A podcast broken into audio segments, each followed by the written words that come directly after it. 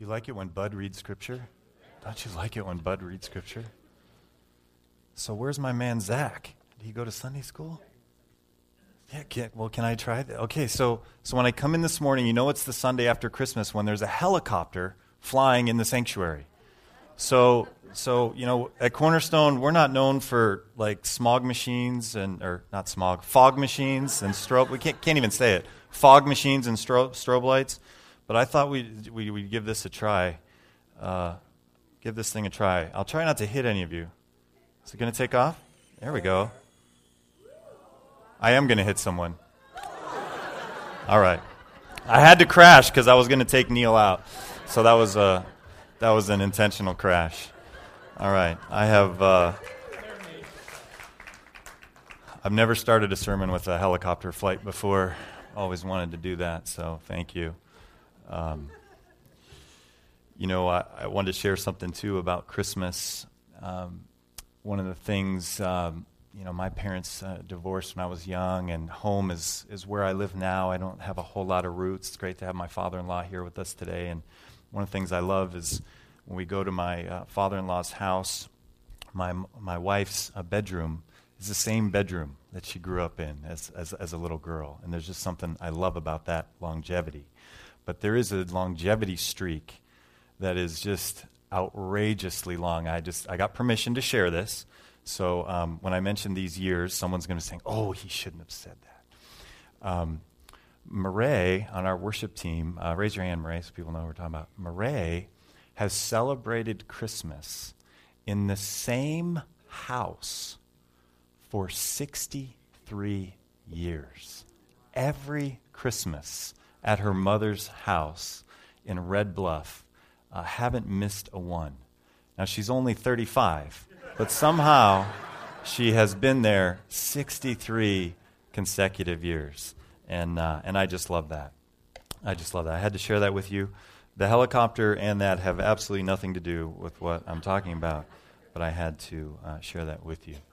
So, we have finished, uh, Pastor Adam and I have finished this series uh, through Advent uh, on the Word becoming flesh. Um, last week, finishing in John 1, where we've been there twice. And so today we're, we're going back to this series in Exodus, uh, the Gospel according to Exodus. And we have this title of this series, this long series that we've been in, going through the book of Exodus, uh, chapter at a time, a small section that we're going to go through today. And we've entitled this series The Gospel According to Exodus because we believe that the whole Bible points to Jesus and to his message, the gospel message. Exodus ultimately is about Jesus. We sometimes have to do work to see that, but it is uh, about Jesus. So if you would turn with me to Exodus uh, chapter 23. Exodus chapter 23. We're going to go straight away uh, into the Word of God today, Exodus 23. Although, let me, let me pray once again before we get into this passage. Let's, let's bow our heads. Father in heaven, we thank you for the Word of God. I ask now that, as, as far as it's possible, Lord, that, that I would be um, diminished and you would increase. Lord, I know that there are things that need to be heard from your word and from this sermon into people's lives and hearts. And so I'm asking that the Holy Spirit would do work that, that no preacher could prepare for today. We pray that lives would be changed, including my own. We ask it in Jesus' name. Amen. All right, Exodus chapter 23. And I'm going to take us through verses 14 through 19. So, a short section, Exodus what did I say? 23. Exodus 23. And uh, look at verse 14 with me really briefly. It says, Three times a year you are to celebrate a festival to me. I love that, that first verse of our section uh, today. Three times a year you are to uh, celebrate, you are to party. Uh, I love the fact that our God is about celebrations and about parties. Now, his parties are much better than the kind of partying that is common in the world, the kind of partying that is so common on our college campuses. His partying has significance, it has purpose, uh, it has meaning. And we need to understand what was going on here. And in verse 14, he is basically telling the ancient Israelites that three times a year they are to travel. They would travel by foot or donkey. They would, they would travel by foot up to Jerusalem for these three feasts or these three festivals. And let's take a look at each, each one of these and see what they're about. The first one is in verse 15. Celebrate the feast of unleavened bread. For seven days eat bread made without yeast, as I commanded you. Do this at the appointed time in the month of Abib, for in that month you came out of Egypt. So, this first feast is uh, called the Feast of Unleavened Bread. And it was the very beginning of this feast, the very first day, was a Passover. And this feast is commemorating the, uh, the Israelites coming out of Egypt. It, it is, is commemorating their, their escape after that, that final plague that God has delivered them from their physical bondage and from their spiritual bondages as well. God has delivered them. And so each year they are to celebrate that with this uh, feast of unleavened bread. Now, one of the uh, questions that arises is, is why uh, unleavened bread? Why uh, bread without yeast? And so I'm going to flip my Bible back. You can turn with me or just listen to chapter 12 and verse 11 chapter 12 and verse 11 says, This is how you are to eat it. Here, these are more instructions specifically about Passover, day one of this feast. This is how you are to eat it with your cloak tucked into your belt, your sandals on your feet, your staff in your hand. Eat it in haste. It is the Lord's Passover. So they were to, they were to celebrate this with unleavened bread because that unleavened bread was a symbol that they were uh, at the ready, that, that this, this, uh, this redemption, this, this, this uh, freedom, this liberty from their bondage in Egypt uh, happened in a moment. And theoretically, the bread's in the oven, and they were not able to wait for this bread to rise, and they were, they were gone. And so the yeast, uh, without yeast, is, is symbolizing this. So, this first festival here is commemorating an awesome, awesome event. You remember what happened with this final plague, where those families who by faith obeyed God and put the blood on the doorposts uh, of their homes, the angel of death passed over their homes, and they were saved by faith, by obedience, by this blood. And those uh, who uh, did not, the firstborn uh, was taken out and they are able to, um, to find their way out of uh, the bondage and slavery that they were in in Egypt. And of course, this blood is a, is a pointer to that final blood that would be shed one day by Jesus on the cross uh, in our place. So, this first uh, festival, this feast of unleavened bread, is linked with uh, Passover, and it is commemorating uh, the Exodus. So, the, uh, the, the next uh, sentence here, take a look at it, it says, No one is to appear before me empty handed. And this uh, sentence, this verse, is relating to all three of these festivals. They are to bring an offering to the Lord as they families would travel up to Jerusalem singing psalms on their way. Uh, I always have backpacking trips in my mind when I think of these feasts and these pilgrimages. There would be families and animals and all kinds of people traveling, and they were to bring some sort of offering to the Lord. Do not come empty handed. We're not told here uh, whether they brought uh, an animal that they sacrificed or whether they brought some of their uh, crops, uh, but something is to come and to be offered before the Lord. It's interesting that the language of offering in the New Testament, um, of course, we, uh, it, it's interesting the language that's used uh, for us. Uh, if we ask the question, what is our offering? What is it that we are supposed to bring to the Lord? And you might be thinking about tithes and so forth, but I, I, I, there's, there's a piece of that. But really, what, what is our, our offering that the Lord looks for us? He, he wants us to come daily, as well as when we gather to worship, uh, with an offering What, what, what is that offering in Romans 12.1? What, what, what, it's us. It's us. We are to be living sacrifices. They were to actually bring these things as an expression of worship. But the new covenant, Exodus, as I said, is pointing to Jesus. This new covenant, things are done differently. And we don't need to bring a, a, a lamb. We don't need to bring a barley or grain to offer to the Lord. He wants us to bring ourselves each day to surrender ourselves to Him as living sacrifices. So, again, this not coming empty handed is uh, applicable to all three of these feasts. So, feast number one, uh, the um, commemorating the Exodus and coming out of slavery and bondage. And then feast number two is in verse 16. Celebrate the feast of the harvest with the first fruits of the crops you sow in your field. So all of these feasts are, are tied with the agricultural seasons that, um, that agrarian societies had, that the Israelites had in the first century. But there is theology, there is meaning behind each of these feasts beyond, beyond the harvest. So uh, I'm not sure what the ESV says here, but this is, I'm, I'm preaching out of the NIV, uh, the old NIV. So this feast is also called the Feast of Weeks.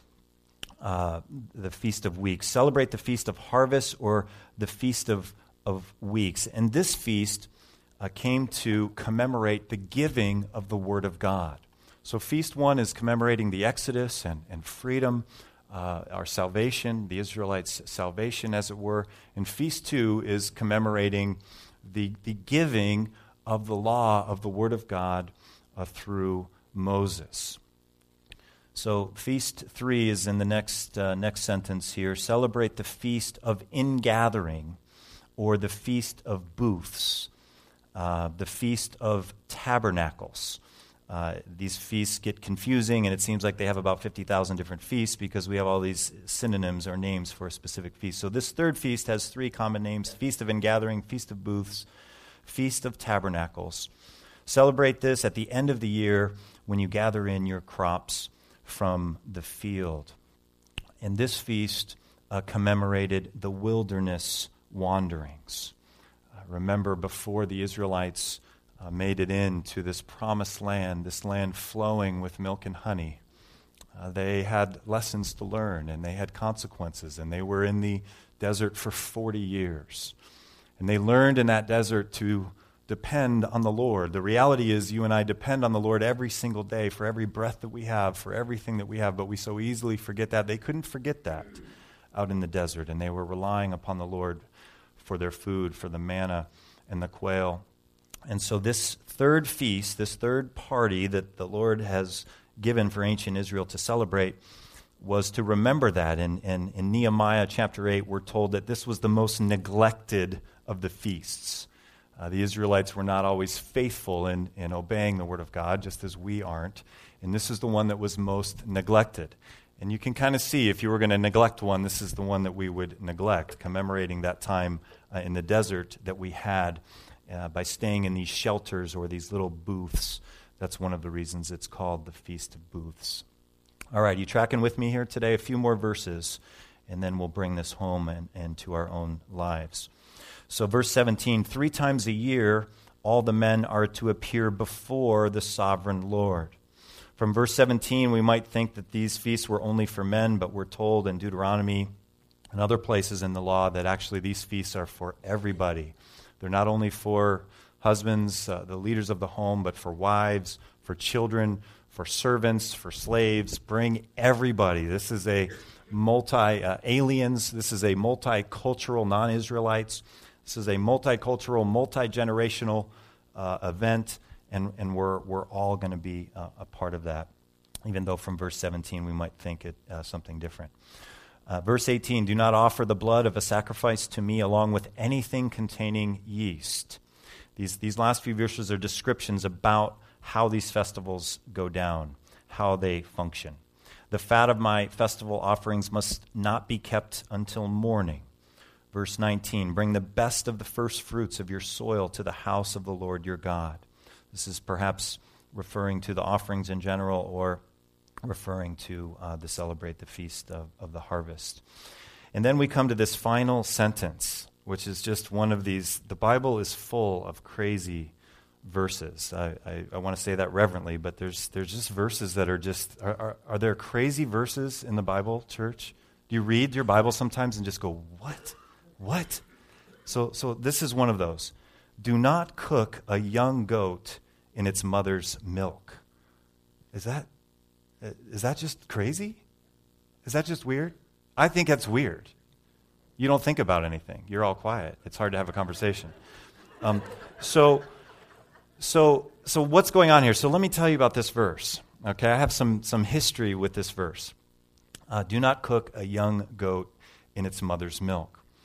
So, about 10 years ago or so, I'm really bad with sequence and years. Some years ago, uh, I traveled to uh, Israel. And while I'm there, um, I'm just I'm uh, just an awesome place to visit for so many reasons. The things I'm going to talk about are, have nothing to do with the awesome reasons. This is kind of a weird thing. But as I'm there, uh, I, I, you know, they see a McDonald's in Jerusalem. And uh, there's Big Macs and all these things, but there is no cheese on any of the hamburgers in Israel. Any, anybody else been there? Anybody notice this? If you go into a pizza place in Jerusalem, you cannot get pepperoni on your pizza. Did you know that? Okay, you're waiting for me to connect some dots here. You're like, what is he talking about? Okay, let's look back at this verse. The reason you can't get pepperoni on your pizza in Israel and that McDonald's has no cheese on their burgers is this verse. Okay, let's look at this crazy verse. It's a, it's a false understanding of this verse.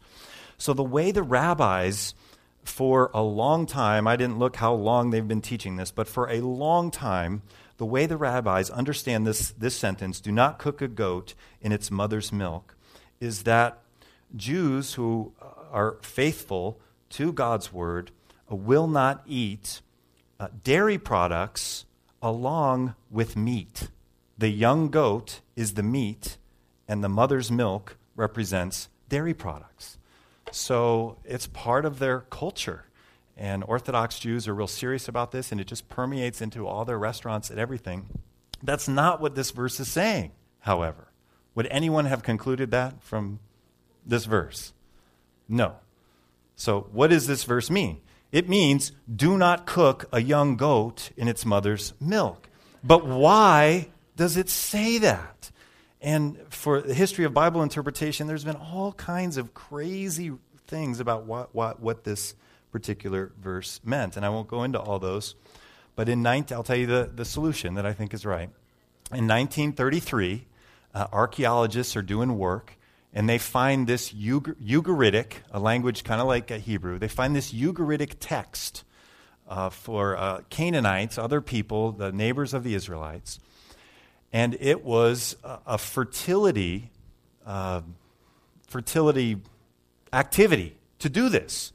Uh, back in those days, the way that you were prosperous and successful is if you had lots of crops and if you had lots of kids and Israel's neighbors did all kinds of strange things to try to get more kids and to try to have um, lots of, of little boys and girls. And one of the things that they did is they cooked young goats in its mother's milk in order to promote fertility in their tribes. And so, what we have here in this last crazy sentence is God saying to the ancient Israelites, don't include this stuff that your neighbors are doing in the worship of their false gods, even if they seem to be having all kinds of blessing and fruitfulness in their homes or in their animals, in their families, that you're not having. Don't do this kind of thing in your festival. But if we travel to Israel, you cannot get pepperoni pizza because of this verse. At least you couldn't 10 years ago. Um, if, if it's changed, somebody can let me know, uh, let me know afterward. I, that was just fascinating to me. And I probably spent way too much time on that. But, um, but uh, here we go. It's okay to laugh at me. You can, you can laugh at me. All right, so we're through this text. What I want to do in the remainder, remainder of our time is what we should do really every time we read the Bible. And it's hard to do this. We read a text like this and we go, okay, what, what, what, Lord, what does this have for me? Uh, what, what, what does this passage say to me today? We've understood it in the ancient context, but we also need to understand every passage of Scripture and how God wants to speak to you and me today through this passage. And it's often hard work to do that. So that's what I want to do in the remainder of the sermon, and I want to ask three questions. And I want you to think about these questions. I'm going to answer them myself in front of you here today, but I want you to think about them. And each of these questions comes from each of these three feasts. So, question number one Do you have a heart that is eager to celebrate your deliverance from sin? Do you have a heart that's eager to celebrate your movement from a life living for yourself to a life of, of living with liberty in Jesus Christ? Do you have a heart that wants to celebrate that?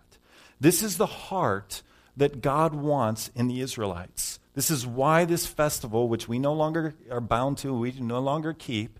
I mean, we're free to do it if we wanted to, but we, we, we're, this is not, we're not uh, under obligation to, to fulfill this f- festival in light of the new covenant.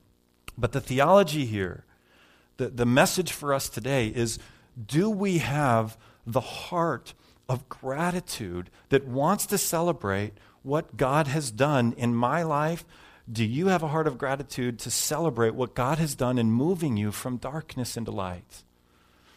And I have to say today that, that I do have that heart. By the grace of God, I am so thankful for Jesus and for what he has done uh, in my life. You've all heard my story before. I'm going to tell you a little parts of it again uh, anyway.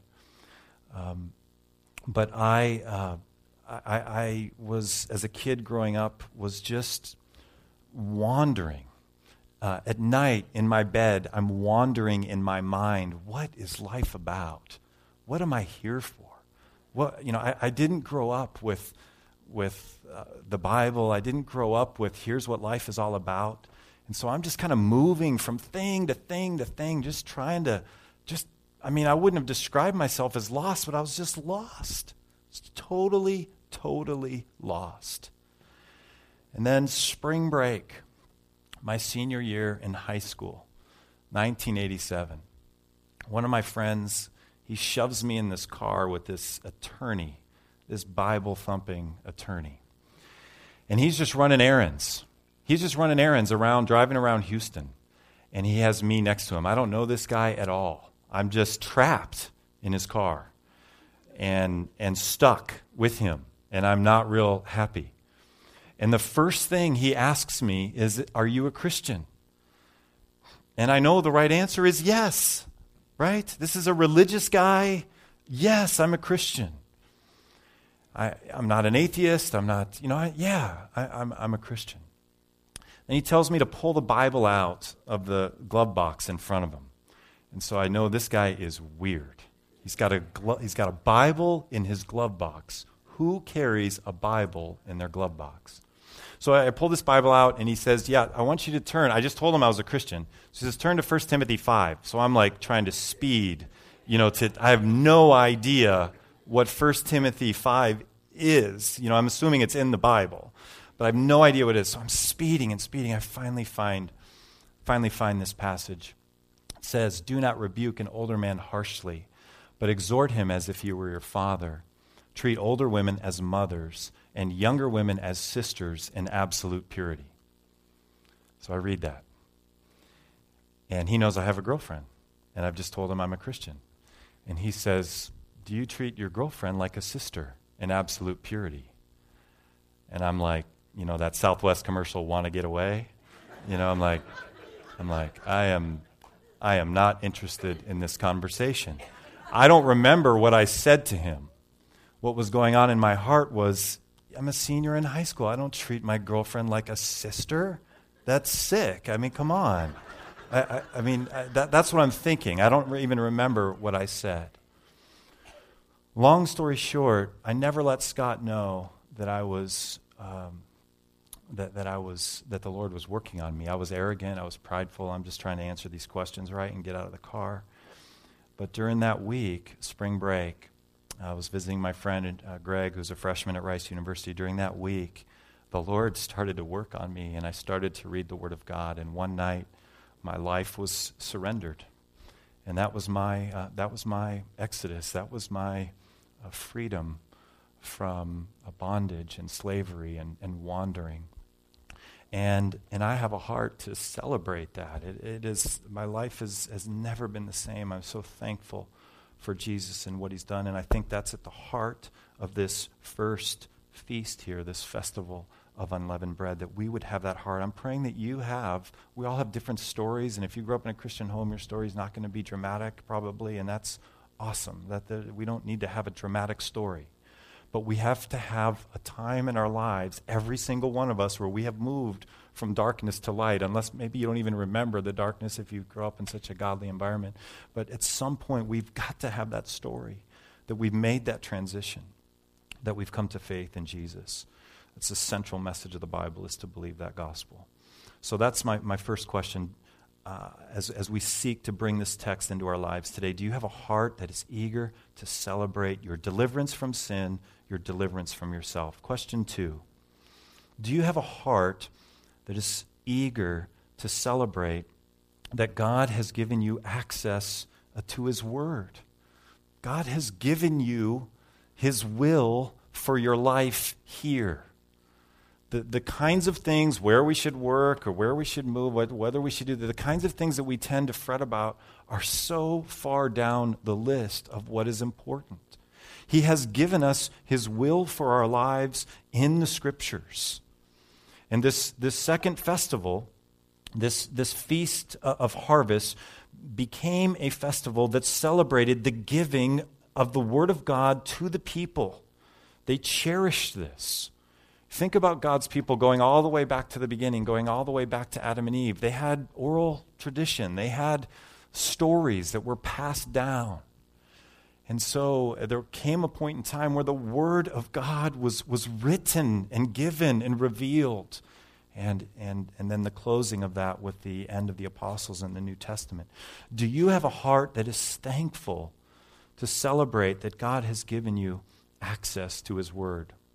by the grace of God, I am thankful that I have been given access to His Word, and it has changed my life dramatically. I, I, I, I think about it every day. The Bible commands us to do that. Joshua 1 Do not let this book of the law depart from your mouth. Meditate on it day and night. I mean, I have some way to go there. I'm, I'm not saying I'm there, but, I'm, but the Word of God is guiding me and Lord over me all the time whatever I'm doing, not just when I'm preaching. I was here uh, yesterday in the building in my office upstairs, and I got a late lunch and uh, took off uh, to our uh, fellowship hall called Taco Tree right down the way here at uh, Dry Creek and 49. Probably some of you will be at the fellowship hall after this uh, service today. I'm not sure if we're going there or not. Probably not the time to talk about it right now, but anyway. Um, anyway, so so yesterday, late lunch, I'm going to Taco Tree, and it's not crowded there at the register, and I'm seeing a familiar face. And the Word of God, His will for you and for me, the passage Bud read this morning is to love God with all of our hearts, to love our neighbors as, as ourselves. So I've been preaching to myself recently, even when I go to a place like Taco Tree, is there a way I can love that guy and, and impact him uh, through the gospel in some way, uh, just across the, the, cash, the cashier. And I don't know this guy's name. I know a lot of people's names there, but uh, this guy I don't know his name. But I recognize his face. He recognizes my order. We kind of have some games about how I order food. He laughs at me. I take so many things off this super burrito that he just laughs at me that my burrito, not burrito, uh, nachos, that my nachos are no fun. He calls my nachos no fun. So we have this thing. So yesterday, as I go in there, because of the Word of God, I'm thinking about loving Him. And I, I go in there and I'm, I'm thinking, uh, what, what can I say? And I see his face is just down. His face just looks, looks low. And so I say, with, with real intention behind it, How was your Christmas? And his Christmas was bad. He was separated from family, and, and we just had a real, you know, three minute conversation across the counter there before the next person came up uh, about uh, being separated from family. And, and I'm praying that I'll be able to impact that guy more. The, the reason that I am thinking that way is because the Word of God, I'm not trying to boast here, I'm just saying by the grace of God, He, he, he rescued me just like He did uh, the Israelites out of Egypt. They didn't do anything. He says, I didn't choose you because you were more numerous than other people or because you were better than other people. That's the case for me as well. That's the case for you. If you're a Christian, it's not anything that you did, it is by the grace of God that we're saved. But as the Word of God gets into us, it comes out.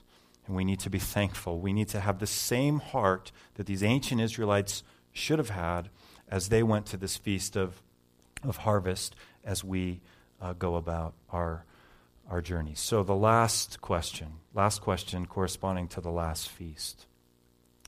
Uh, do you have a heart that is eager to celebrate God for delivering you or seeing you through those desert seasons of life?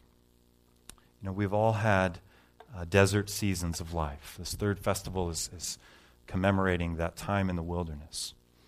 Uh, we've all had them. The question is can we see what God is doing? And we often have to be far removed from those desert seasons before we see what God is actually doing, uh, wanting to, us to learn, wanting us to see uh, through that. And again, by the grace of God, I can say, I have seen, and I want to celebrate what God has done in bringing me through numerous deserts, some big and, and long, and, and some small throughout my life. There's been some hard times. One of those times, again, going back quite a few years, was my sophomore year uh, in college. It was a bad year. Um, the only thing I excelled at, and I've shared this with you before too, the only thing I excelled at was ping pong um, my sophomore year. Ping pong and basketball a little bit. I, I didn't apply myself I- to my studies. Um, I, I, remember, you know, it was the first time in my life uh, in the mailbox you get when you're in danger of failing a class, you get these little notes uh, in your mailbox. And, and, anybody else ever got any of those, those notes? Anyway, I got a bunch of those notes uh, that, that year. Um, I wasn't doing well in school. Um, I, I, I was making all kinds of bad decisions. The worst one that I made was not being close to other brothers. I had just transferred from Texas Tech to Westmont College in Santa Barbara and I did not, I did not develop relationships with other brothers in Christ. So important to do that. In my year, bad relationship, just a terrible, terrible year. At the end of the year, I applied to be a resident assistant. And so I applied for this position, and I remember getting that letter uh, in, the, in the, my mailbox uh, on top of all the, you might be filling this class uh, uh slips that I was getting. And I get this letter and I open it up, and, and the gist of the letter was, uh, "We don't want you." Got one of those rejection letters. Anybody? Anybody? Anybody ever got? Not for a resident. Anybody gotten a rejection letter? Raise your. Nobody. I'm the only one. Anyone ever gotten "We don't want you" letter? I got one of those, and it was just it was just the end of a terrible year, and I was just I was ready to. I was just done. Didn't want to go back to school. Considered not going back. And that summer, as I got around brothers again, and, and, and, and when I say brothers, I mean, I mean what I call now, I wouldn't have used this phrase then, but what I call redemptive friendships. Uh, brothers who help you to grow in Christ.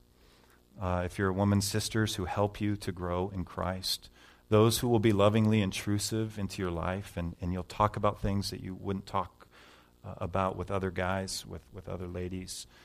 Um, so I, I, get around some brothers that summer, and I'm trying to fight the fight. I'm trying the fight of faith, and trying to repent, and trying to work my way back, and and and trying to muster up to go back to uh, college. And and during that summer, I got another envelope in the mailbox.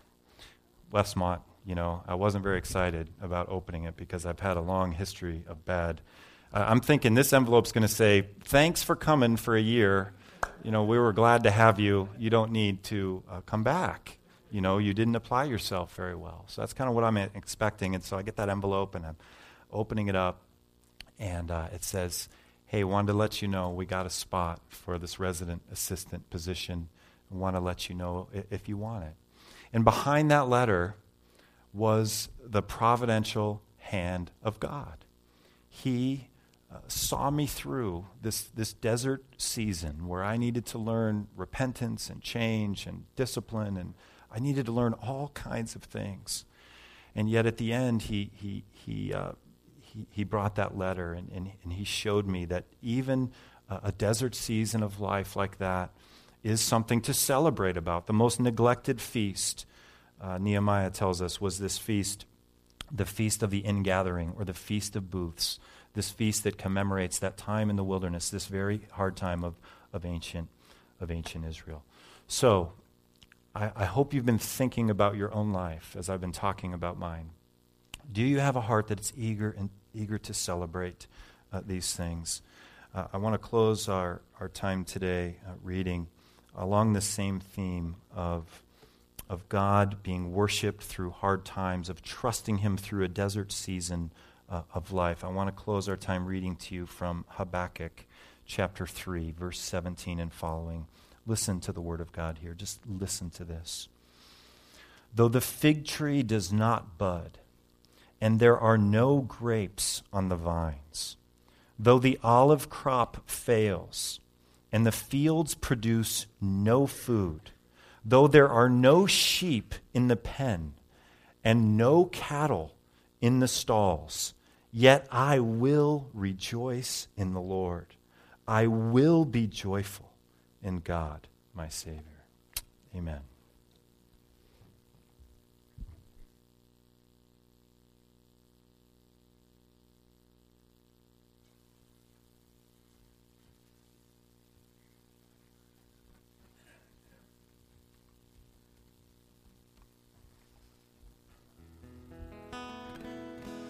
Would you please stand with us?